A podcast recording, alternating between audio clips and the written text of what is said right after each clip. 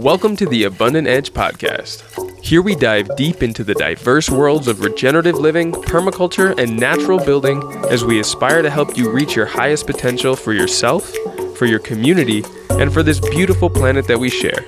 As always, I'm your host, Oliver Goshey, and I'm thrilled to guide you through this week's episode, so let's jump right in.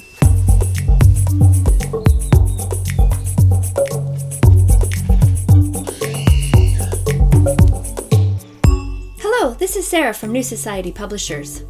At New Society, we are committed to ensuring that the health and diversity of the environment is conserved for the benefit of future generations.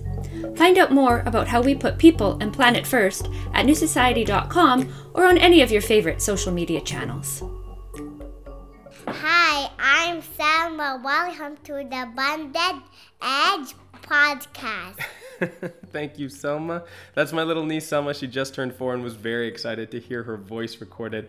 And so I'm on a little family vacation here just before Christmas with my sister and her two little girls, Selma and Rowan. Rowan is just a little over one years old and has not learned to talk yet, but we'll get her on an intro soon enough. So now that I had the opportunity to be with family this time around, I'm going to let my sister, Emily, do the introduction for this podcast. So here we go. We've covered so many different ways to approach reforestation, both with native species and mixes of natives and orchard trees. In today's session, Oliver wanted to focus on fruit orchards, and he got to speak with the wizard behind Miracle Farms and the film, The Permaculture Orchard, Stefan Sobkowiak. Oliver has been a fan of Stefan's work for a while, and he's spent a lot of time on his excellent YouTube channel, where he offers tons of tutorials and solutions to practical aspects of managing a whole ecosystem around his orchard enterprise. In this interview, we break it all down from the beginning, from how Stefan began to look for land in the challenging climate of Canada, all through his great advice for how to get started from selecting species, building soil, propagating trees, and growing from there. We also go into how Stefan leverages nature's tools to create a healthy and balanced ecosystem that not only brings more resilience to the operation, but helps to reduce labor and external inputs. Towards the end, we also unpack some invaluable advice on how to make money through innovative marketing strategies so you can make a respectable living on a modest amount of land. We cover a really wide range of topics, and Stefan really knows his stuff, so don't forget to check out the links in the show notes for this episode, and maybe even keep a notebook around for good measure. Now let's hand things over to Stefan. Hey, Stefan, thank you so much for making the time to be with me here today. How are you doing? Great, great, Oliver. Let's get started. Let's do it. So, I'm a big fan of your work, and I've actually been going back and rewatching the film uh, of the Permaculture Orchard, which you walk through all of your systems on Miracle Farms, and I've got tons of questions, uh, you, as well explained as everything was. But let's start from the beginning and have you tell us a little bit about your personal background and how you got started in agroforestry. Uh, long circuitous route. Uh, did a. I, I studied uh, wildlife biology, and uh, then I did a master's in landscape architecture. Fortunately, in 1990, discovered Bill Mollison's book, uh, The Designer's Manual. Devoured it for three weeks. Got so excited, I realized I had to get started. I had to get planted. I had to get going um, started to look for a place because we were living uh, in the city where we still do, but we are looking for a place uh, to start. And found a little farm after two years of search. So if anybody's ever thinking, "Oh yeah, good, I want to get started," it's doesn't always happen overnight. So I understand how sometimes delays. But uh, so I bought this, or we bought this four thousand tree monoculture conventional apple orchard that we transitioned to organic did that for five years and really came to the conclusion that it just it, it wasn't an, an active and viable ecosystem it still was a monoculture i had to admit that yeah you know you know at that point i had 3000 trees because there's a learning curve so losing 25% of the trees is just par for the course and got started, got going, and by then I was already teaching uh, in PDCs and and I realized I was a little bit of a hypocrite because I would teach people how to set up a permaculture orchard. I would come into my monoculture organic orchard and I thought, geez, this isn't exactly what I'm teaching. So it took a few years. We set up a nursery and replanted the orchard. And then to at least be able to say that what I'm teaching is what I'm doing. So that's kind of where we got to uh, in a nutshell. Yeah, I think that's a, a, situation that a lot of people can relate to, and that they want to get started real fast. It ends up taking longer than they thought, and in the beginning, they kind of have to make some compromises from what their ideals are, and and kind of balance things out until they're able to go all in. Now, how much how many acres is Miracle Farms on? We're on 12 acres, of which we have about five, six acres planted now, or replanted gotcha. in a permaculture orchard. We still have about an acre in in um, somewhat monoculture, but gradually transitioning uh, orchard. And so, you though you were organic from the beginning, that monoculture put it in contrast to what you were aiming to achieve. How would you define the difference between a permaculture orchard and and how it's different from a conventional one? Diversity. That's the main thing. Uh, we had before it would be the same species. So it would be all, in our case, it was an apple orchard, but the same thing for pear or plum or peach orchard, whatever. It's always, it's always planted as a monoculture. That's the whole ideal of a orchard nowadays. When we say, "Oh, I have an orchard," well, you have usually an orchard made up of the same tree. So the big difference is we don't have a monoculture to the point where we don't even have the same species touching two trees in a row. At least that's the goal. We might have a few examples where two trees of the same species touch, but not on that's not by design, it just happens. So the idea is that we really want there to be diversity within the row and uh, between rows so that that's the big difference. And we function in a system of trios. So we'll put a nitrogen fixer, uh, which is completely different from fruit trees. It's a totally different family. And then we'll put either two fruit trees, a fruit tree and a nut tree, or two nut trees. So that's the, the basis of trios. And it's quite a departure from the monoculture uh, apple orchard that we had. I would never go back to a monoculture. I may as well just quit because it just I, I I've been there and I definitely don't want to go back. And when I hear Mollison in his writings and in his talkings, he says, uh, if you're ever so unfortunate as to inherit a monoculture orchard. and I get it totally because it is a it's a misfortune. It's you think, oh, that's great, you know. Well, it's not so great. You're better off inheriting a piece of open land than to inherit an existing monoculture orchard because it's far well it's far easier to start from scratch than to undo what's there to redo what you would like. It's it's just it's not as obvious to think well i'll just cut some trees down. Well the tree doesn't want to just die. Even if you cut it down you would have to cut it and yank your roots out for for that tree to no longer be an apple. And then you have basically a you know you'll have trees that are high and others that are small so it it would it's harder to restart that way than it is to start from scratch uh, having done it i know that yeah it's a lot of work to take out an existing orchard and then replant and so it's taken you how long to make this transition to where you are now? And how much longer do you think until you reach the goal that you set for yourself? Well, we've been, we replanted the first block in 2007. So it's going to be 12 years this year. And then we replanted 2008, 2009, uh, 2013, 14, uh, we've been replanting kind of every year since in a smaller capacity. This year we just put in a a block uh, totally departing from the whole idea of planting an orchard where we seeded an orchard. So that's getting into experimenting and trying new things. But it, it yeah, it took a few years. Uh, the orchards, most of the orchard blocks are in full production, so that's very nice. That uh, now it's really cranking. Um, but it it takes a few years. Orchards are not planting a radish crop. And I always remind people, you know, you're maybe used to planting vegetables and it's 30 days and 60 days.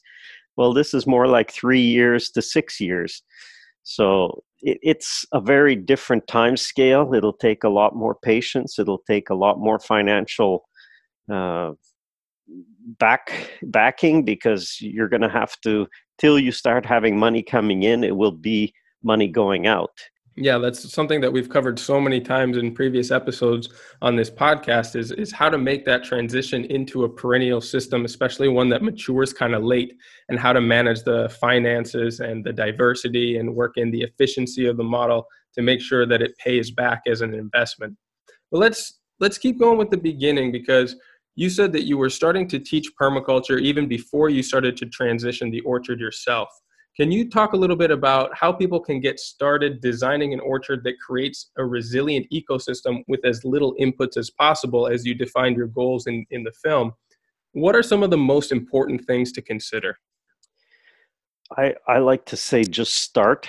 That's really a, a, a mantra that I I like to push because if you think, well, I, don't have this and I don't have that and I don't have the land and I don't have, and you put all kinds of reasons why you can't, while just focus on, I say, start with two trios. You say, well, I, you know, I'm living in a suburb or I'm living in the city and I don't have much room.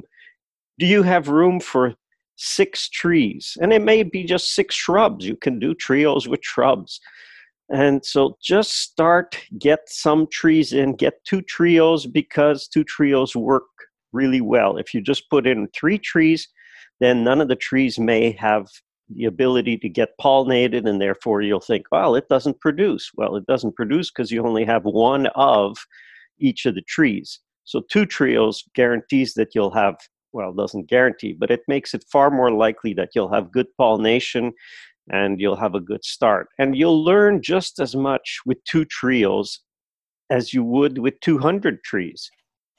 So that's the key is if you can start, and those of you who are listening who are further south, you still have a planting season. You may still be able to plant where the ground is totally frozen here and the planting season is well over. But if you can start this fall, even this weekend, go out and just just put in six trees. Start with that, and then gradually you'll diversify. Add a couple of shrubs per each tree and fruiting shrubs. So you'll have your collection. And what I like to say is if you start that way, now that's not a huge investment. Putting in six trees and a and let's say 12 shrubs and company that by some perennials, you may put in for $500. You say, well, you know, that's a lot of money. Well, five hundred dollars is is really not a lot of money compared to putting in an orchard of a few hundred trees. But when you have these six trees going and the shrubs underneath and some perennials, in two years, the plants that really are happy, and I like to say happy because a plant that's happy will double every year. So in two years, you will probably get to a point where you can multiply your existing plants by 10. And that's where it gets interesting. You say, well, I don't know how to do that. Well, in two years, you have plenty of time to learn how. And so you'll be able to do some propagation. You'll be able to learn about taking cuttings. If you check out my YouTube channel, I got some nice little videos on propagating shrubs and a couple of easy techniques and so those are ways that you can get started, very relatively inexpensive. And then if you say, well, it'll give you the opportunity to, to grow. So if you say, well, I only put in two trios, well, what's 10 times that? That's 12 trios. And then from there, so 12 trios times six, you're up to 72 trees and then you can grow by another 10 times in another two years. So it's that kind of multiplication. You say, well, all I have room for is six trees, and that's where I want to stay. Well, great. Then you can get started and have your yard producing uh, in just a few years with two trios. So it's really that whole issue of starting and and I know. I mean, I'm talking to you about it, but I know because I had the dream and the idea of doing it, but I had this monoculture orchard. And it really kept me for quite a few years from starting to replant the orchard the way I wanted. So just start. I should have started years ago with a lot less rather than trying to put in right away. You know, we put in one acre and then we put in uh, two and three and a half acres. So it it's it's a lot more to think in that scale. While you could start much smaller, and then you'll at least if you start, you'll have the fruit that much earlier. And it's the time element that's really critical because the longer you delay, the longer you won't get to taste the fruit of your work. And that's right. where the change really happens. When you start to harvest, then you start to go, oh my gosh, the first year we harvested a few sweet cherries, I thought, why didn't I put in 50? because it takes a few years for them to produce. And then when they did, I thought, wow, one tree, the birds come in, they eat everything. so that's that's another issue. But yeah, I thought I should have put in more. And so okay, but at least I learned with that one and and now I'm planning to put in more. But that's the that's the progression. Just start is so important to it. Man, I really love that advice and that methodology. I really have echoed that in in some of the things that I've taught through my own courses, and, and it applies to many other things than just ecosystems as well. Like I, I talk about starting with very small projects in natural building. And it's a great way of working out some of the difficulties, the learning curve, and the mistakes that you're going to do on smaller projects with less risk and you know a lot less to lose if you get it wrong or if you make some larger mistakes. And like you said especially with these these projects taking longer with the successional models of perennial plants not only will it make it much cheaper to propagate and grow your orchard down the line but it'll give you the time to learn those skills and make some of those adjustments as you learn them rather than making a big initial investment and you know running the risk of it failing because you're new to the the whole system. And if it fails it's not as big of a financial hit. Absolutely. I guess for you you're talking something like use use the opportunity to build a little shed which you don't need the different permitting. Er, most places they'll allow you to put in a shed. So if you build a little 8 by 10 shed well you don't need permits for that and you can practice building with whatever a, uh, clay mud uh, mud brick or uh, straw bale or whatever technique but you've practiced it and you're you're getting going and it's the same thing just a different scale when you go to say well now i want to build a house that's uh, 30 by 30 well it's not the corners it's the same detail the wall it's the same detail uh, the work around a door it's the same detail Exactly. Yeah. And uh, a lot of people find out in the first project that they either do or do not even really like what they set out to do. You know, it's it's just something you've got to figure out like you said by by jumping into it and just getting started.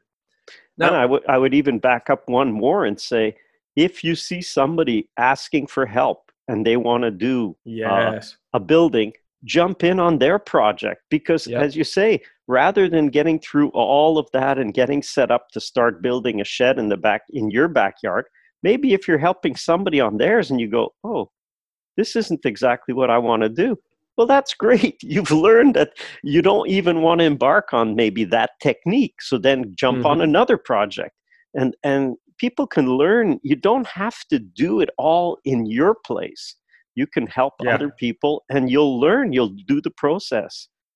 Especially because you're likely to be working with people with more experience that can help give you advice that you might not even have come to on your own just for not having thought through that process for as long as they have. I mean i'm very fortunate that that's mostly how i learned this stuff. I went to school for totally different things but i traveled around all over the world just helping people on their projects and you know slowly but surely building a skill set into these that that kind of helped me advance without having to take on all of the risk and and the upfront cost. Where are so you based? Let's get Oliver? back to the topic. Hold on. Well, so right now, yeah, yeah, right now I'm in Kuwait, um, but I'm just visiting family. I am based in Spain, though I'm from Minnesota, and I did most of this work and and really worked on my first farm in Guatemala. So it's it's been a huge mess of, of So, locations. so just in Spain, are you working? Or do you have a project planned in the next six months? Do you have a build So- there? So now that I have um, transitioned away from the farm that I had in Guatemala, I am in the stage of looking for land. And there's actually a couple of places that my partner and I are looking into more closely. And it's one of the reasons why I'm talking to you now. And I've, I've looked into so many of the resources that you've put out is because um, starting up an orchard is one of the things that I think might be most viable for us on a small acreage. Um, and having it integrate with a couple of other enterprises on a small farm. Right. And so here, let's let's uh, jump back a little bit now to some of your methodology and how you develop your companion plant polycultures. I really love your NAP system. And could you first of all explain a little bit of the NAP uh, methodology? And do you have to wait years to see what grows well together, or can you make some educated guesses that speed up that process? Yeah. First of all, um, I don't use the NAP anymore. Really, you that I don't- transitioned away from that one. Well, I use what I call trios simply because the NAP kind of locked people in. The NAP was NAP, and an N was the symbol for a nitrogen fixer, so that's fine. And then I And would say. A- AP was apple pear or apple Yeah. plum. Well, that's Mm-hmm. fine if you're in my type of climate, but if you're in Kuwait, NAP doesn't work at all. And that you say, well, apples don't grow here, and so so now I just keep it as trios and people can understand trio. Okay, what's a trio? Well, it's one is a nitrogen fixer and then use two fruit trees or a fruit tree and a nut or two nuts. So that's the, the definition really of my trios now. So But it's important that those two that aren't the nitrogen fixers not be the same species. Right, right. Yep. So that's that's the, the the basis of trios, and and uh, yeah, I would say your your second part is it, my understanding and observation of it is that most plants really want to cooperate. There are very few examples where the plants really don't work well together, and it took 10 years to see that.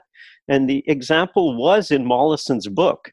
And I, I saw that and I thought, yeah, but, you know, I thought, well, you know, if a tree is stressed, and this is what I did learn, is that when a tree is not stressed, it doesn't need its defense system. Now, what's a defense? Right. Example used with walnuts. Right. So Mollison talked about walnuts pl- doesn't go well with apples. And I thought, well, you know, I've had my trees for nine years and they're doing fine and they're next to each other and there's no problem. Well, when the walnut tree really started to produce, now it's a totally different tree. It's no longer the juvenile that all it's looking to do is grow wood. Now it has to put out nuts. So when the walnut really began, and it had begun a few years earlier with a few nuts, but when it really started to produce nuts en masse, then it no longer wanted the apple next to it. And every walnut that was next to an apple tree killed the apple tree that was right next to it. Mhm. And that, that extended up to about 50 feet away. So the roots are quite far out and they will affect.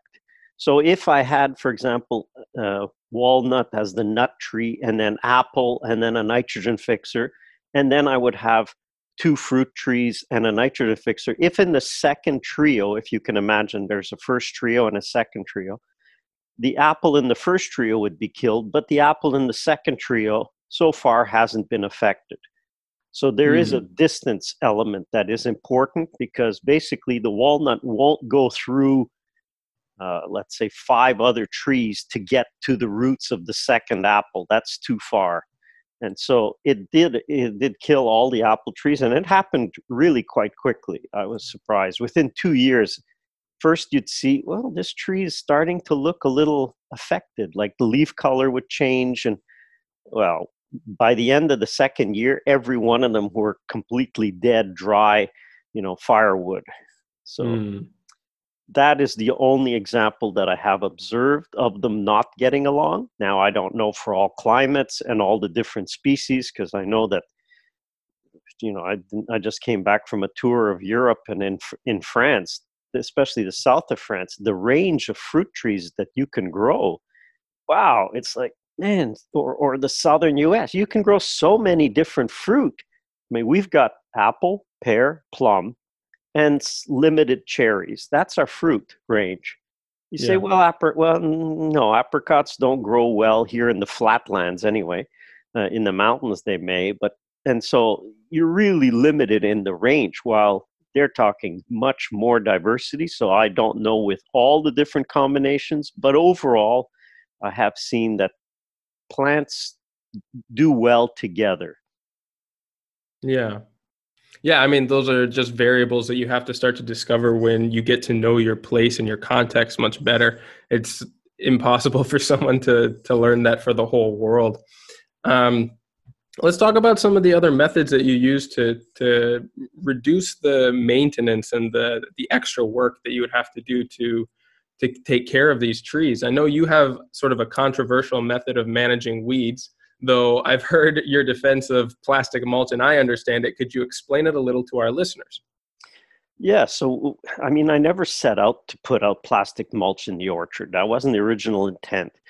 Uh, we did start with uh, wood chips, uh, ramial branch fragments, which is chipped small branches, and that that the idea was that uh, you put in a layer of mulch. And I had worked on many projects before the orchard, where if we put six inches or about 15 centimeters of these wood chips, they would last for about three years, or they decomposed at the rate of about an inch a year. So you would have a good mulch for three years. And I thought, ha, great, you know. So we scrounged around, managed to get uh, about uh, 100 cubic yards of uh, wood chips, and that's a, a, tractor trailer load equivalent. Mm-hmm. Uh, okay, we spread that by hand. Uh, it's uh, I don't know if anybody's ever emptied a tractor trailer load. It's not a small amount. So it took, it, it's a lot of work. So we put it out, but it was done. And it was like, that's great. That was November. And by when the snow melted in late March, early April, and the grass started to green, it would be green right across the whole field. There was no visible lines of wood chips left. And I thought, now that's impossible you know we we put in i know we have photos.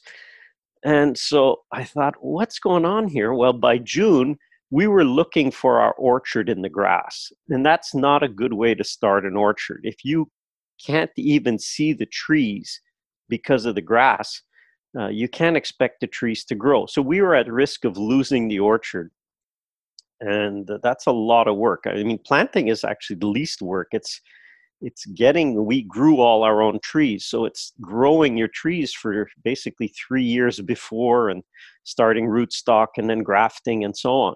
So that was like we got to do something or we're going to lose the orchard because the trees are overwhelmed by grass. We, we could mow uh, but the thing is you got to know where your trees are exactly because if you don't see them anyway it was a lot of work and we decided we got to do something let's try some plastic because we had used plastic in the nursery and it was so so much easier that we said maybe if we could put some of this big thick silage plastic uh, we could you know work underneath the trees. So we did which is something i would never do again not that i don't want to use plastic but i would never do it the way i show you to use in the film. So you could see there's some there's been improvements over the years of how we do things uh, simply because it would take us four people one week to do one acre of laying plastic mulch the way we did after we had put the trees in.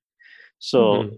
the big difference now is I would have somebody come in and they could do 12 acres in a day with a mulch layer and they could lay down the plastic mulch with drip irrigation under the plastic and then you come in and you plant your small small fruit trees and you're good to go. You got an orchard that is super low maintenance because you don't have to be putting anything to control grass, which even in organic, because you don't have herbicides, what you would do is you'd use a uh, like a cultivator and you would basically weed under the trees when they're young with that. And I've seen other people use um, acids to put, like you could use even cider vinegar to put underneath the trees that will kill the grass and so on. So there's organic techniques that are approved. But we went with plastic. And so I I say, you know, don't think of plastic until you've got over 200 trees because you really could mulch for 200 trees. You really could mulch that. It's it's a big job, but it it's doable. Well, sure. when we're talking five acres, and we needed to put at least three times more mulch than we did, which means three tractor loads times five acres. Now you're talking 15 tractor loads. Obviously, you can't handle that amount of material by hand. You think, oh, I'm young, I'm strong. Listen, start with one tractor trailer load, unload that, and you tell me if you're good for 15. And you have to do that every year pretty well. Yeah, yeah. It's well, not realistic at all. It, it's a different thing. So we one of the things I learned early was I my experience was all in garden projects and yard projects. And I quickly learned the orchard is no longer a garden or yard scale it is a much bigger scale. And so you have to think in terms of scale. As long as you're leaving it your orchard to a yard, then you can do a lot of things very differently from what you would do when you're talking acres of area. Yeah, at that scale, the economics of it just changes. And so you've done a really good job about harvesting nature's resources to help you with a lot of the maintenance and the balance of the ecosystem that you're cultivating. Can you talk a little bit about how you work to attract beneficial predators and insects and help to keep away some of the, the hazards and the pests through just smart design? Well, the biggest is the biodiversity right from the start. So that's that's an essential like when as soon as we did that with with not really any other major change from the way the orchard was before we got rid of our worst pest which was a caterpillar and that was so convincing like when i planted the orchard i actually didn't say a word about it i kept my gate closed i didn't want anybody to come by and visit because the few people who did look and say they basically were telling me how crazy it was and how it'll never work. Well, listen, when I planted, I wasn't convinced. I, I mean, it's one thing to read, and let me let me you know stop on this. You can read all kinds of stuff, and you can watch uh, the film about the permaculture orchard and say, "Oh, look at what he did," and all you know is what you see. So there's levels of knowing. You can know because you read about it or you saw it in a video. That's all you do is you know that. But then there is knowing with conviction, which happens only when you've actually tried it and done it, and done it even, I would say, done it at a scale that you want to do it. Then you get a level of conviction that is basically unshakable. Like I can, people can say all kinds of things, but I, like I kind of just smile and say, well, thank you for your, you know, your point of view. And, right. and it, I, I like to say to people who who and there are people who criticize because there'll always be people who criticize and that's just normal and i'll just say that's that's a good point. I said how many trees do you have? Right. And that usually stops them dead because some of the people who are most vocal are also the ones who are armchair gardeners or farmers. And yeah, they've yeah. read and they've heard and they've listened to mark shepard and they've listened to what i said and they've listened to other people and they'll have comments. But hey, get off your couch, get out of your chair, and get planting, get doing, because all you know is your telephone effect. And until you actually start doing it and trying it and practicing it, you really don't know. You just, you know, you'll propagate ideas, and, and that's one of the dangers of seeing books written by people who basically glean information from others. They're just repeating what others say, but they've never tried it out for themselves. Of course.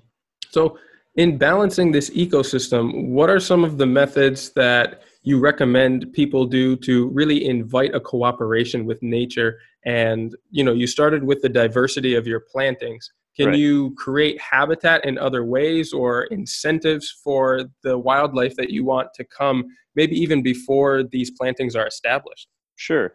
I mean, some of the quick ones, uh, the, the easiest, and we were talking, let's say, wildlife. The wildlife have three basic needs food, cover, and water.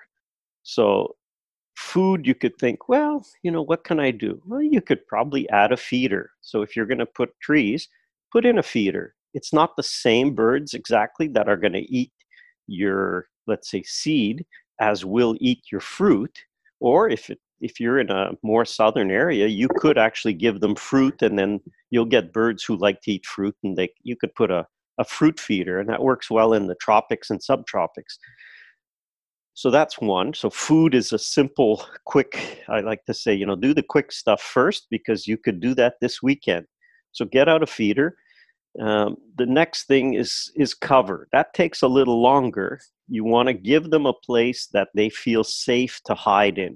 If you look at, let's say, our orchard, we we actually planted this year plantings just for habitat for cover for the future. And because in the orchard in the wintertime, it's completely stark, like it's just branches. There's no leaves. All the leaves have fallen. We're in a deciduous climate. There's no evergreen leaves or persistent uh, leaves on the trees. So we started to plant uh, a cedar tree, which is a evergreen in our climate. And we put in a whole row down the middle, basically, where birds will be able to come into the orchard and in the future as these trees grow and feel safe there. So that's the importance of cover. And you say, well, that's planting and that takes a while. Well, if you're pruning branches, you can make brush piles. And we got we got hundreds of yards of brush pile uh, all around the orchard. So that's an important one. You can even start with just one pile, and there are some species that will use that. So cover is is really it's often the critical factor. It's what's usually most lacking. And another simple one is water. So a good example, if you've ever had tomatoes and you've had especially in our climate we get squirrels eating tomatoes. Well, if you have that, that's a sure sign that you just don't have any water around because a squirrel doesn't prefer tomatoes, but it will drink the liquid or the juice out of the tomato when it needs water. And it's only mm-hmm. doing it mm. to get some water. So you can get cues that way that, oh, you know what? I don't have enough water. Well, put in a bird bath. Then maybe put in a pond, a little pond, and then put in a bigger pond. So these are the kind of things you can do, and it adds to the diversity. And and once you've got these key elements, for example, in one of we have little ponds. We're in totally sandy soil and we have to add water uh, every few days to a little pond just for it to hold water. But we have we had one area that's a little more clay because we had a load of rock dust dumped there, and where the rock dust is, it makes like a clay. And because that's a pond and it stays wet and it's a, basically a clay surface, uh, that's where all the wasps come that are uh, that need balls of it's the mud wasp that need balls of mud. And we wouldn't have mud wasps if we didn't have that pond. So that's the limiting factor to getting that kind of wasp.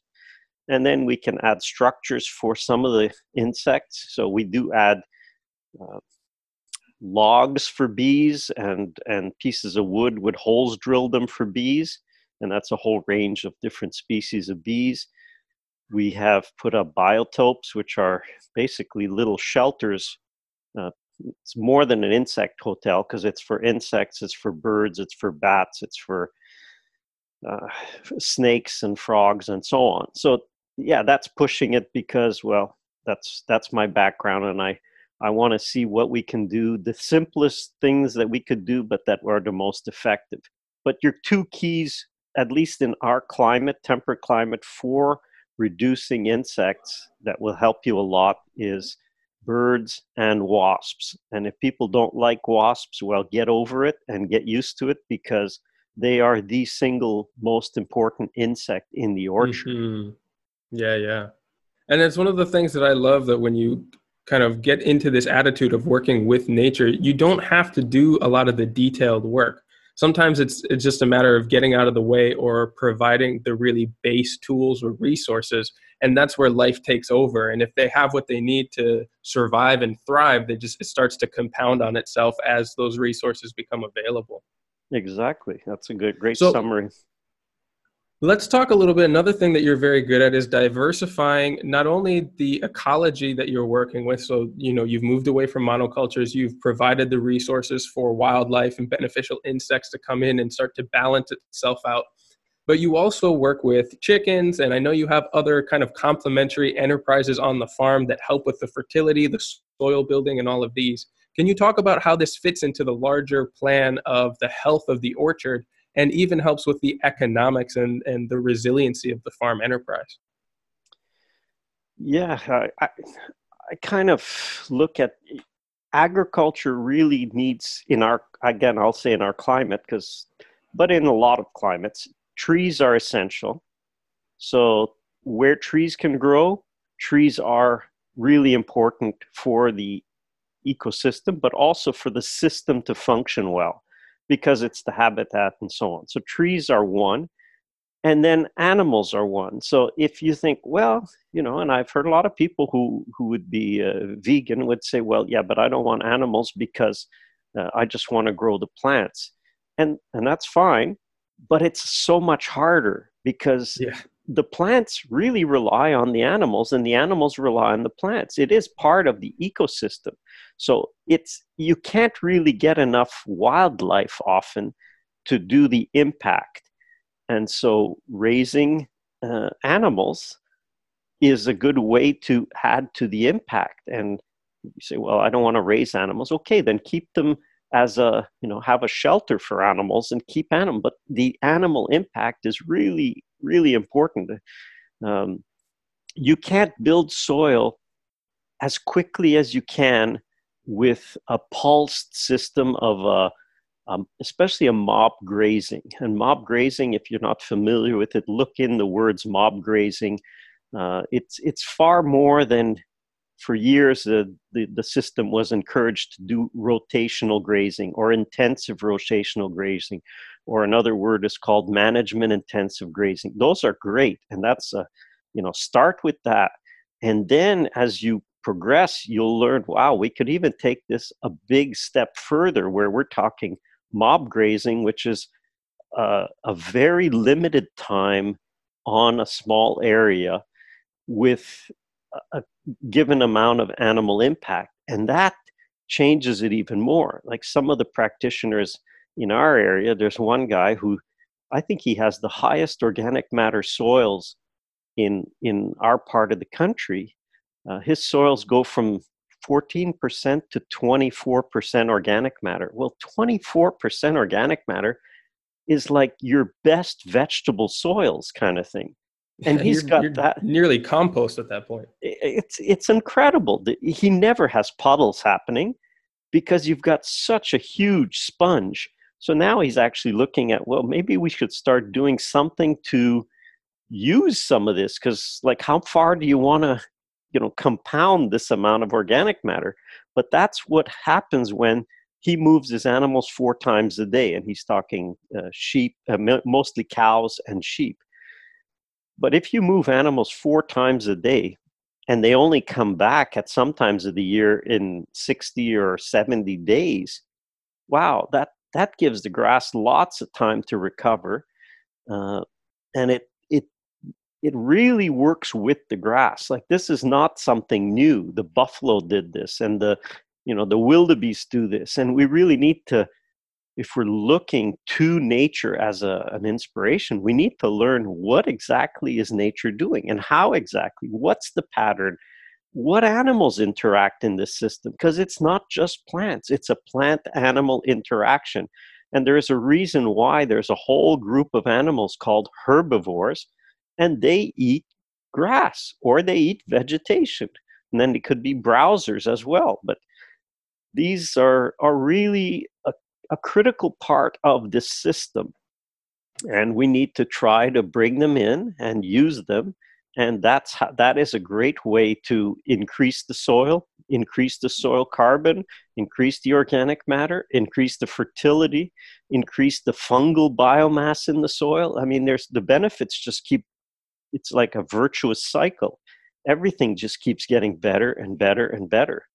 And the fact for us for the orchard of having a diversity of tree species wow it it it really is getting to be easier and easier and the amount of work really goes down. Uh, we had our absolute best year ever this year. We've never had such a crop. Like we, we left, I think, 40 or 50 trees loaded with fruit because we didn't even know what to do with. We had given away free fruit uh, for two weekends, and it's like, well, everybody who you know we've contacted has come, and everybody's got everything they need.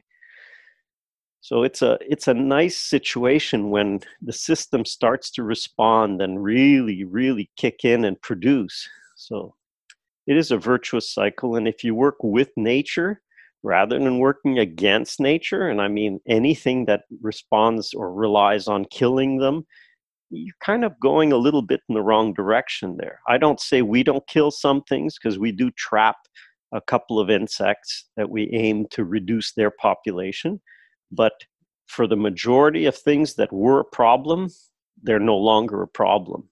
Yeah, there's some great points there about, you know, mostly working to balance the ecosystem, but you mentioned that you do actually come in and interfere a little bit with those insect populations. Could you talk a little bit about when you decide that it's necessary to take some matters into your own hands and how you've chosen to do that in the case of insects and, and things like blights that can affect your trees? Yeah, well, first, uh, certainly insects. Most places, I would say now, at least in the Western world, have some form of a scouting uh, service. It could be governmental, it could be private. And so the scouting is very useful. They will usually tell you there is a certain insect that has started to be caught in traps, and so we're nearing a threshold and so that I use that service in our area in Quebec. And I just really want to know when is an insect starting to be seen because it's just handy. You can do your own, but they're actually doing that every day. And so it, once they start trapping a certain insect in my area, then I go ahead and and usually we do trapping. So we trap for codling moth and we trap for apple maggot fly. So that service gives me a date when I need to have, and I always know the approximate date, but that can change plus or minus 10 days in a year. And so then I go ahead and we set out traps for those insects. And what kind of traps do you use? What have you found to be effective? Well, we, we've actually made our own traps. So we have a very simple uh, it's a recycled oil container that we use to trap codling moth, and we just drill four holes at the top to allow the, the moths, adult moths, to enter the trap. And inside, we just put a mix of molasses and water, 50 uh, 50. So we put about uh, two inches or four or five centimeters inside, and that's enough. So once the moth comes in, they'll drown in the trap and so they've been really effective. We've had as little as 3% damage, which is the acceptable amount for conventional orchards. And so by trapping that that way, it's really nice. We set out one trap per trio or one trap per three trees. And that's uh, that works really well. We do have to come back in the season and check them. And if there isn't enough uh, liquid, then we'll usually just top it off with water because it's not the molasses that evaporates, it's just the water. Sure. And you also use a, a biological spray. Um, I got from the the film that you use a whey concoction, the um, the byproduct of cheese production, to to coat the leaves. Can you tell me how that works in balance with the ecosystem? Yeah, whey is a, a great product. Actually, it's uh, I love the idea that you can spray something on the trees that you can just stop and have a drink from. So if you can eat it or you can drink it, then to spray it is pretty safe. Uh, the only caveat I'd say is if someone is really intolerant to lactose, there will be some lactose in whey. But that's the only case uh, of any kind of problem we've seen with using whey it doesn't actually kill anything on the leaves and the way it works is it just outcompetes the fungal spores for the food that the fungus need to grow. And so if you spray whey, and usually you'll spray like you would spray for any fungicide, you spray a couple of day, a day or two before a rain, and the spray in whey, what it does is the bacteria in the whey will will go on the leaf as you spray it, and they will eat up the exudates or the sugars that are naturally found on the top and the bottom of the leaf. And they'll eat the sugars so that then when the rain falls a day or two later and the spores start to come out, basically think of it as hatching. Well, they hatch and they they're free in the air and when they land on a leaf they immediately germinate they send out a little equivalent of a little rootlet but as soon as that rootlet goes out and seeks to grow, which is seeking to actually get established, they don't find any food. There's no sugar left because the bacteria from the whey have eaten all the sugars. And so the spores just die. And so it's nice to know that it actually doesn't kill them, but it they do die, but not from the direct application of the whey. They just die because they have no food left on the leaf surface. So it's nice because we could spray away and we get a lot of mushroom growth now happening in the orchard. So as opposed to putting anything that's a fungicide or something that kills fungus, this doesn't kill it. It actually feeds fungus uh, that are in the soil because it is there's products in there that that the fungus can feed on uh, without without actually feeding the fungus on the leaf. It's so brilliant kind of a, and so simple. Yeah, the the guy I learned this from said we should actually throw out cheese and drink the whey because it's where all the nutrition is in the milk. After uh, you make cheese, the cheese is just the agglutination or the the gathering of all the fats, and the whey is all the protein and the nutrition and the vitamins and minerals. I agree with that. I mean, so we used to produce cheese on the farm in Guatemala and we would always save the whey. And what we didn't consume ourselves, we'd either use to like inoculate fermentations for preserving food, or we would put it in our animal feed so that they got more protein and we didn't have to use nearly as much. There's a million and one uses for that stuff. It's excellent. And there's just exactly. one more to add to the tool belt. yeah, and and it's uh, it's an approved organic uh, product. So anybody who's looking to grow organically, it's not a problem. You can use whey. And there's so much of it. I mean, there is literally more than enough whey to replace all fungicide use in agriculture. Mm. Let me say that again. We could replace all the fungicides used in agriculture by using whey. And in fact, I was doing some study last winter. Uh, what's because I we did a study here in Quebec 20 almost 25 years ago on using whey. And they were they found that it's as effective as using conventional sprays. Well that's a little disturbing to let's say some industries. And so that report mm. never never was made public. Uh, but i did see some more recent research and in australia in organic grape growing they've been using it quite extensively and they were the quantities they used i i was just it was mind boggling. They're using 4% whey, which means the quantity of active, basically, of whey and bacteria is only 4% of the volume of, of uh, liquid sprayed on the orchard. So it's a tiny amount. It's minimal, I mean, yeah. We use 100% just because, hey, we can get it for free or just about we just pay for the transport. And it is a foliar feed like you said the protein and the vitamins. It is good for the trees. And so the idea of using 4% so i thought wow. I mean even if we use that 100% there's enough to replace all fungicide use. And if you dilute it by 50% or 75% or even going to 90 you know 96% diluted I thought, wow, we certainly have enough whey to replace all fungicides, and it would be better for the plants. It's kind of this thing that really needs no brainers. Yeah, yeah, we really need to get this information out there. exactly.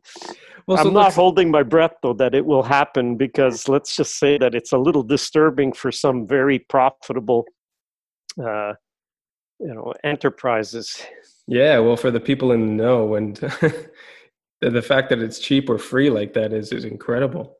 Now, look, Stefan, there's one more thing that I really want to cover that I was blown away by uh, as I've watched your YouTube videos and the other information you've put out. And that's the way that you market your products and make a better return on selling basically wholesale produce like this and the various other products that you go to. And I realized that that's one of the big sticking points for a lot of people who get into farming is it can be pretty dismal the returns that you get when you're selling through um, through to middlemen who are just putting it out into grocery stores. So, could you talk a little bit about the marketing methods and the way that you get your hands directly into the consumers who want this higher quality product?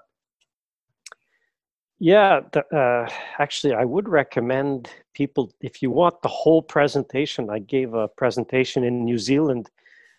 Uh, it's called membership marketing. If you just type in membership marketing on YouTube, uh, James uh, Samuel recorded the video when we did it and it's a really good summary of how it works. So it's basically it's not my idea it's not my technique. It was put out by a gentleman called booker t. Whatley in the in the 70s or early 80s he wrote a book how to make a hundred thousand dollars on 25 acres and he basically outlined his formula which is basically a membership marketing so you're not selling uh, to stores. You're not picking. Most importantly, you're not picking.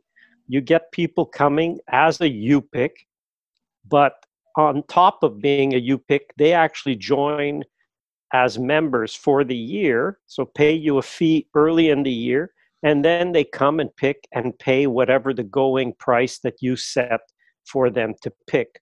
So I aim to be priced at about a, a conventional grocery store price. And so people who are used to conventional stores, they think, well, you know, it's not really an advantage shopping here because I have to pick it on top of it.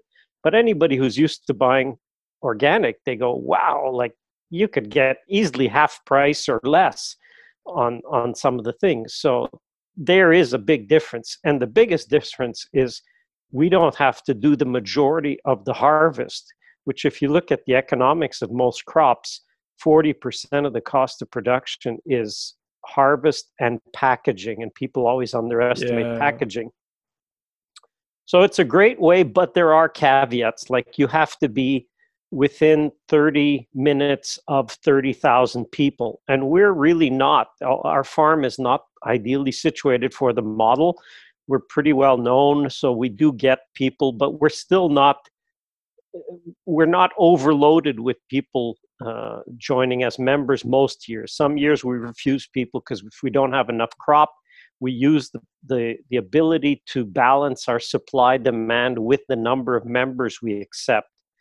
So it, it's ranged from 25 families to 100 families. And that's how we use to kind of balance out uh, how much how many people we allow to come pick is just using that so that's it's worked pretty well it's uh, it's a nice it's a really nice model if you're in that range and sure. uh, when i well and it seems like it solves one of the major problems that a lot of farms have especially in their beginning which is cash flowing early on a lot of times you have to wait until a harvest comes in and then slowly try and reinvest that while kind of budgeting out until you get that another uh, cash injection from the next harvest. And especially with longer maturing perennial systems like this, that can be difficult. But this way, at least you get some cash up front in the membership uh, configuration that you can use to kind of improve the system as you go, no? Yes, uh, but I do recommend that people who are looking to put in an orchard or any agroforestry, anytime you're talking trees, you're talking a longer time frame before harvesting. So I recommend that you start at the same time or in the same year or even in the first year. You start with annual productions of either vegetables and or animals. And so if you buy, for example, chicks in the spring and sell them later in the summer or the fall as you know raised birds that's a great way to to get a, a nice cash flow. And i recommend people look up joel salatin's system for growing for example broilers or turkeys or ducks and so on. Uh, so yes combining the annual with the perennial because the perennial will take time and basically you will be creating your market for your perennial production Sure. by your annual crops. So I say if you're if you're good at selling, and ideally if you're let's say a couple people and one person is great on production and one great on selling, I'd say you have a great combination, especially if you're in that. I- I like to say, just look around. Does your nearby town have a McDonald's? And if it does, then you know you're within the you're in the range because McDonald's will not put a, a restaurant if they don't have a big enough population uh, close by. so if there is a McDonald's, then you're good to go. You say, yeah, there's a McDonald's in town. Well, great. Your farm will have enough people to, to really go well, to work well in that model. But the big thing is you're no longer selling a commodity. You're actually selling you know it's it's it's not uh, you're not competing with whatever's in the store. People are going to be buying you your brand and, and your farm. And that's a huge difference going for to retail compared to you know basically trying to sell on price which is terrible. It's a terrible model to sell on price.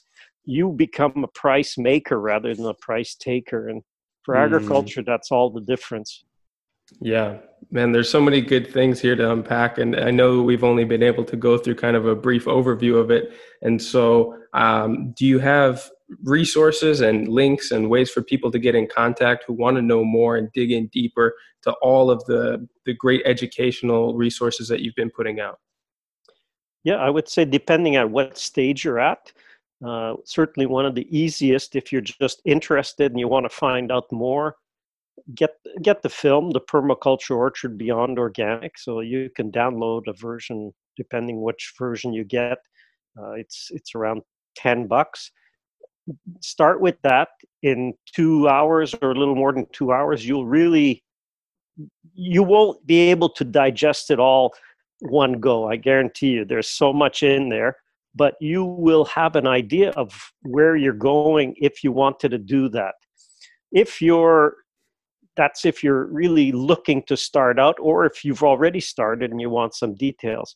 Uh, otherwise, if you've already got trees put in, or you want to see how you can have it diversified, we've actually kind of gone film plus and updated all the newest information we know in uh, our virtual tour and if you want to do get specific on pruning so we got a course put out called the, the pruning course you can find that at uh, pruningcourse.com and you can take the virtual tour of miracle farms and the permaculture orchard at uh, miracle.farm so those Fantastic. I would just say the last one would be some of the most recent, as it happens, kind of information is just on.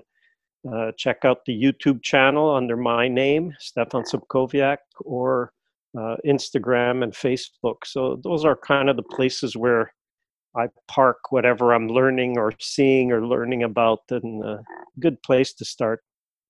Nice. Yeah, I highly recommend those resources for anyone listening.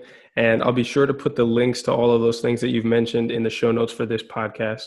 So, man, Stefan, it's been such a pleasure finally getting to talk to you. I'm a big fan of your work. I really look forward to seeing what else you put out here in the future. And thank you so much for making the time. I hope we can catch up again in the future. I hope so too. It'd be great. Thanks for the opportunity, Oliver, and all the best on your project. Thanks so much. All right, you take care. Bye bye. Bye. All right, that wraps things up for this week's episode. If you enjoyed this interview and want to find more like it, as well as articles and other resources, you can find the full library of previous podcasts at abundantedge.com. The best part is that you can search by topic rather than wading through more than 100 interviews by typing in any keyword or topic that you're looking for in the search function on the podcast page. I've spoken to experts on everything from growing your own food, building homes from natural materials, to beekeeping, vermicompost, permaculture design philosophy, and so much more. Thank you so much to those of you who've taken the time to reach out via comments and emails. Your contributions help me to make this the conversation that it's intended to be and helps me create more of the content around the topics that you're interested in. If you have any insights, advice, questions, or suggestions, be sure to send them to me at info at abundantedge.com and I'll look forward to being in touch. New episodes come out every Friday like clockwork, so I'll catch you on next week's show.